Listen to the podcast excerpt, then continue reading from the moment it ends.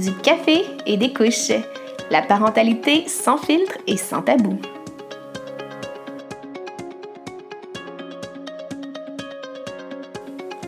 Bonjour et bienvenue au premier épisode de Du café et des couches.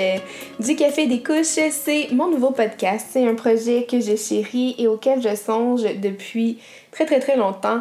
Euh, j'ai fait des allers-retours dans ma tête à savoir qu'est-ce que je voulais de ce podcast-là, comment le structurer, comment faire en sorte qu'il réponde à mes besoins, qu'il réponde à un besoin en fait de société, je crois.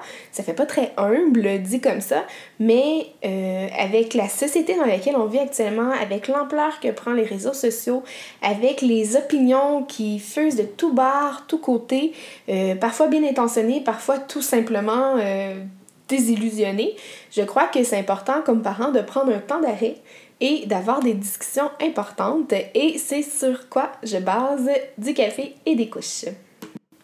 Mais avant euh, de commencer, avant de vous vraiment vous lancer, vous mettre dans le bain, dans l'ambiance de ce que je veux que ce podcast soit. Je vais prendre le temps de me présenter parce que c'est fort probable que vous ne connaissez pas la personne qui est derrière la voix que vous entendez présentement. Donc, euh, je me présente. Mon nom est Pamela. J'ai 33 ans et euh, je crois que j'ai plusieurs étiquettes qui peuvent m'être accolées, mais je vous dirais que dans les les plus présentes, les plus dominantes. Je suis une gestionnaire dans le milieu scolaire dans une école au Québec. Je suis une amatrice de nourriture, d'expresso, de tentatives culinaires qui ne sont franchement pas toujours des succès, mais bon, je m'essaie. Je suis une, euh, maman obsédée par ces deux chats. J'ai deux chats à moi que j'aime énormément. Je suis une tripeuse de voyage. J'aime voyager, sortir de ma zone de confort.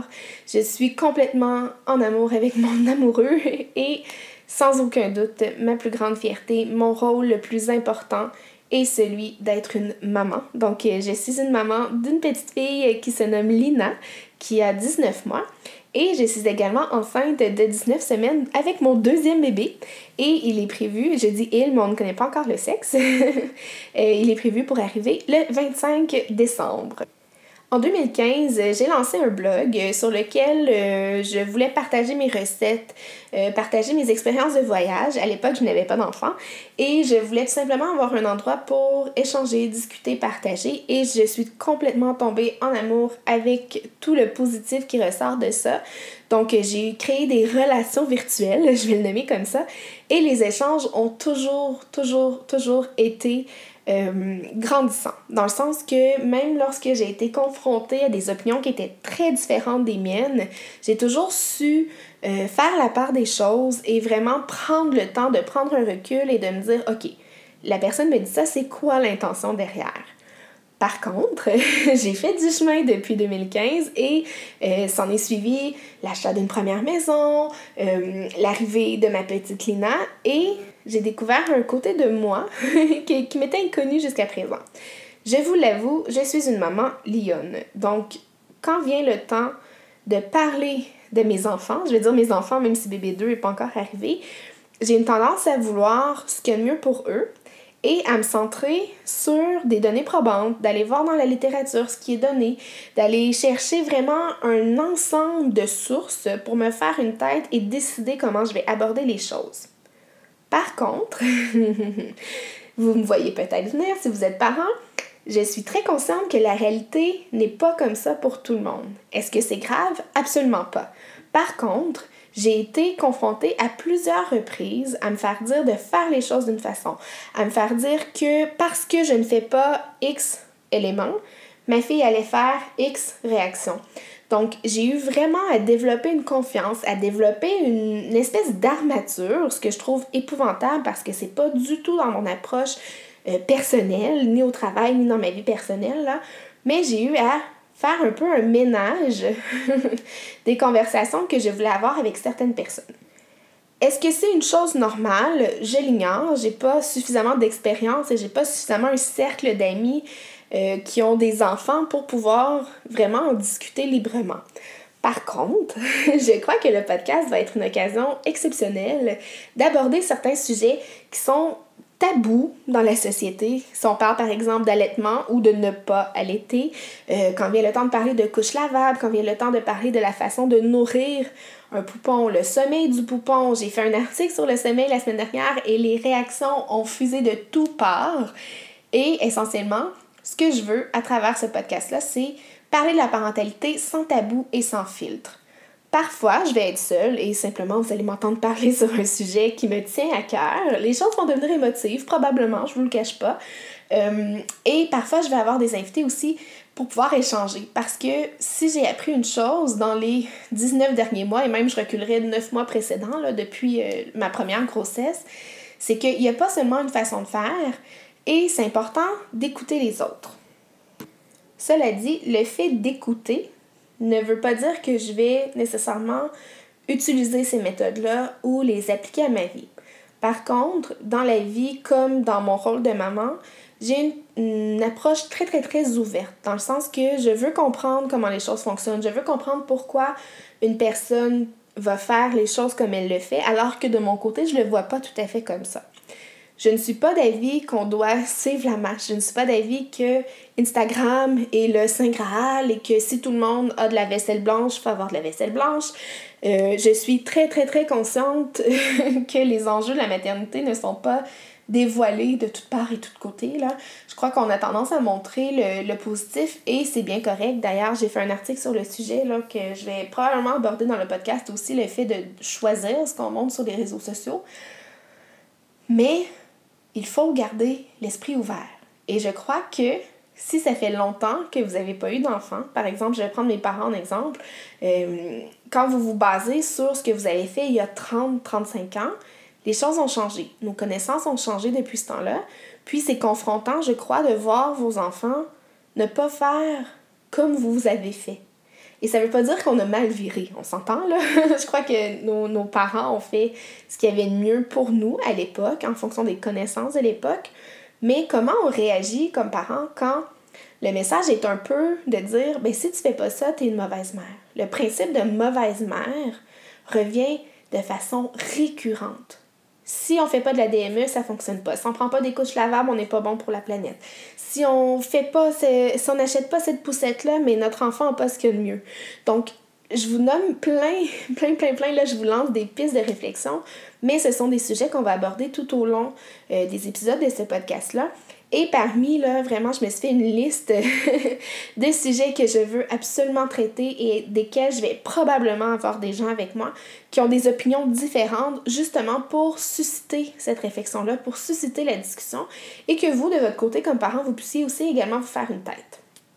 Je sais, pour ma part, que quand je suis tombée enceinte de Lina, j'étais complètement perdue. je vous dis, être enceinte, c'est compliqué de nos jours parce que les données sont contradictoires et quand on regarde d'un pays à l'autre, les informations vont changer et on se retrouve un peu submergé dans un ensemble d'informations et on s'y perd un peu si on on n'apprend pas à faire la part des choses.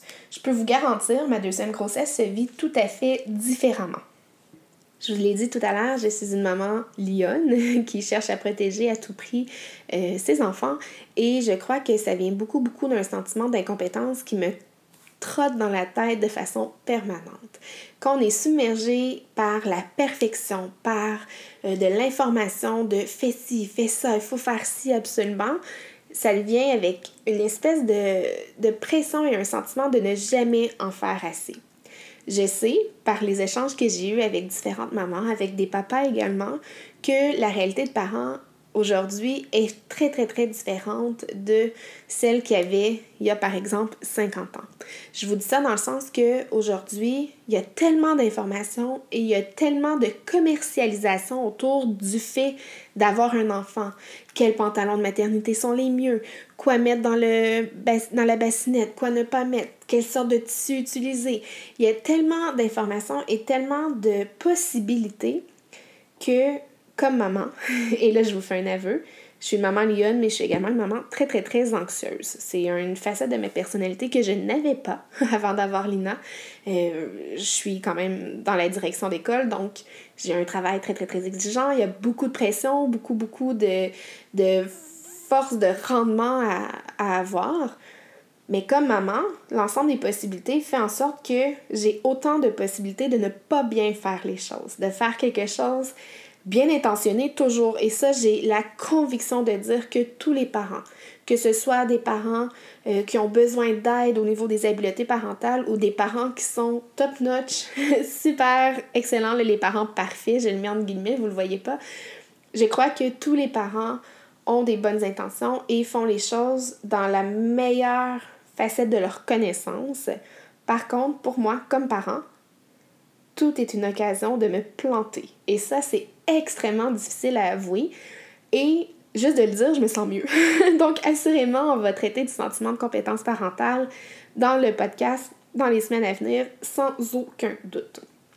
Donc, avant de vous laisser, je vais vous parler de différents sujets que je vais traiter dans les semaines à venir et je vous invite à me faire part de vos commentaires, à savoir ce que vous en pensez. Donc, euh, parmi les sujets là, qui me sont venus en tête rapidement, il y a tout le principe du sommeil du poupon, comme je vous ai parlé tout à l'heure.